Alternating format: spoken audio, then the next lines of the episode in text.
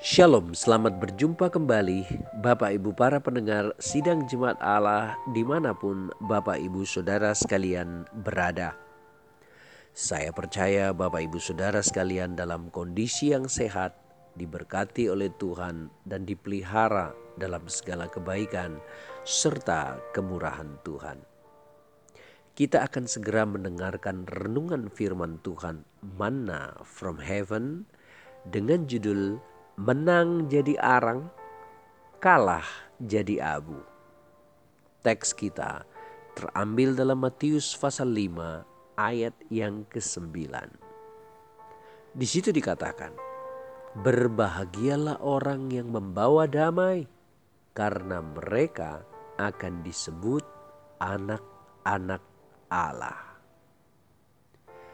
Bapak ibu para pendengar saudara sekalian di mana pun berada, Peribahasa menang jadi arang dan kalah jadi abu mengingatkan kita bahwa konflik tidak akan menguntungkan pihak mana pun jika tidak dikelola secara baik.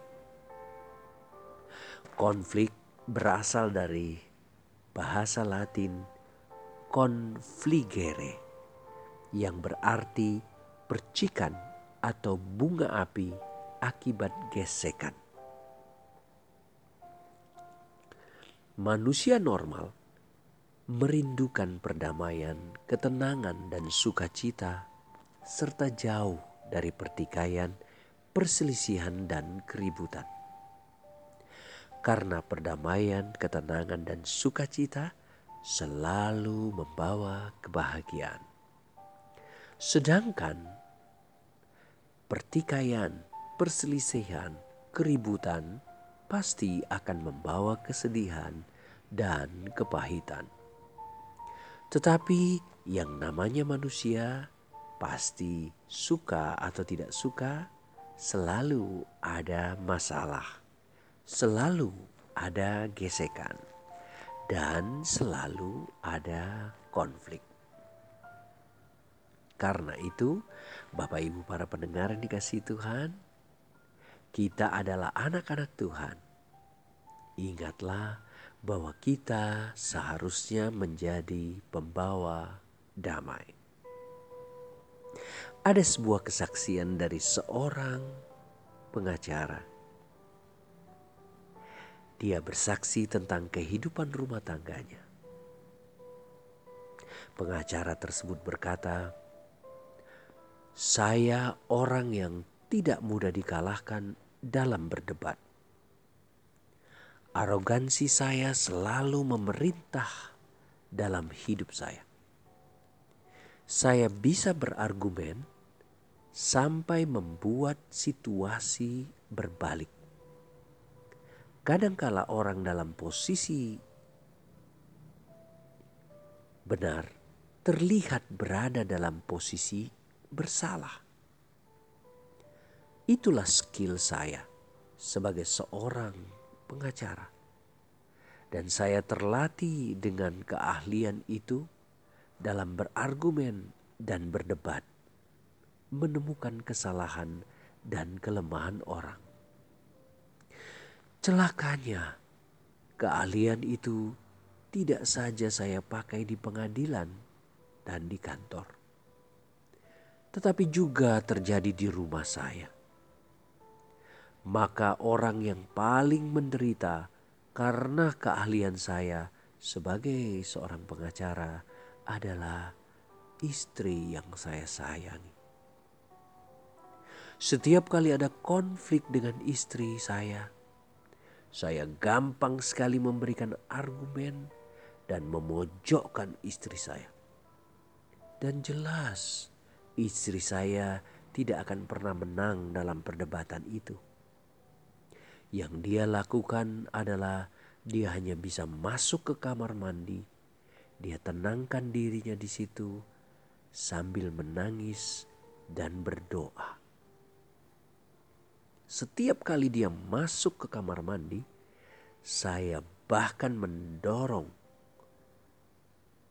untuk membuka pintunya. Ingin mendobraknya supaya bisa melanjutkan perdebatan tadi dengan dia. Satu kali pada waktu saya menghampiri kamar mandi itu, ada suara yang tiba-tiba menembus pikiran saya, dan suara itu berkata, "Di tengah konflik ini, bagaimana engkau membawa Allah di dalamnya?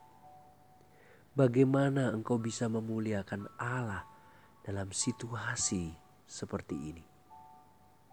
Kalimat itu menghentak saya.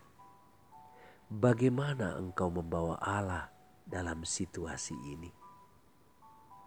Saya akui, saya tidak memuliakan Allah lagi. Saya menyadari akan hal itu. Saya merasa diri saya paling benar. Saya tidak membawa damai. Nah, Bapak Ibu para pendengar yang dikasihi Tuhan,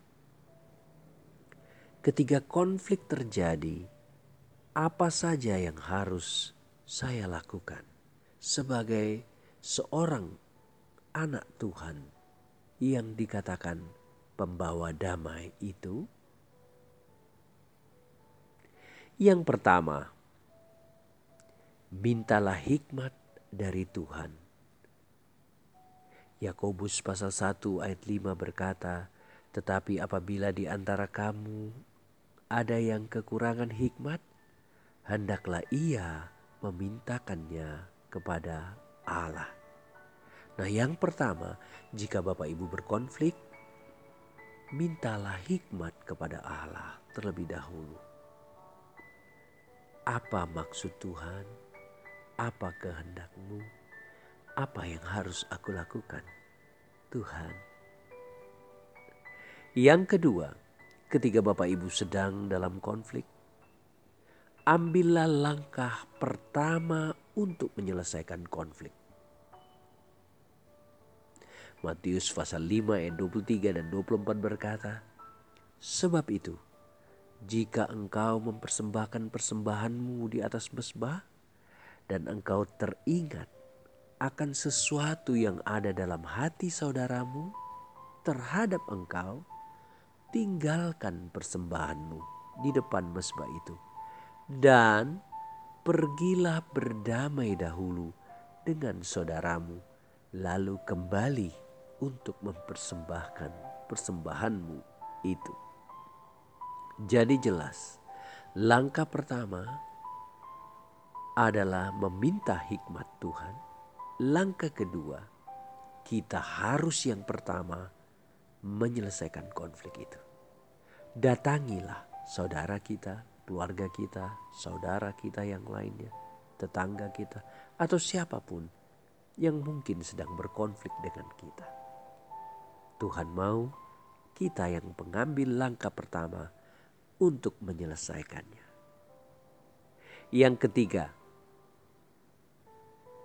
ketika kita sedang berkonflik, setelah meminta hikmat Tuhan, setelah mengambil langkah pertama untuk mau menyelesaikannya, maka selanjutnya serang masalahnya, jangan serang orangnya.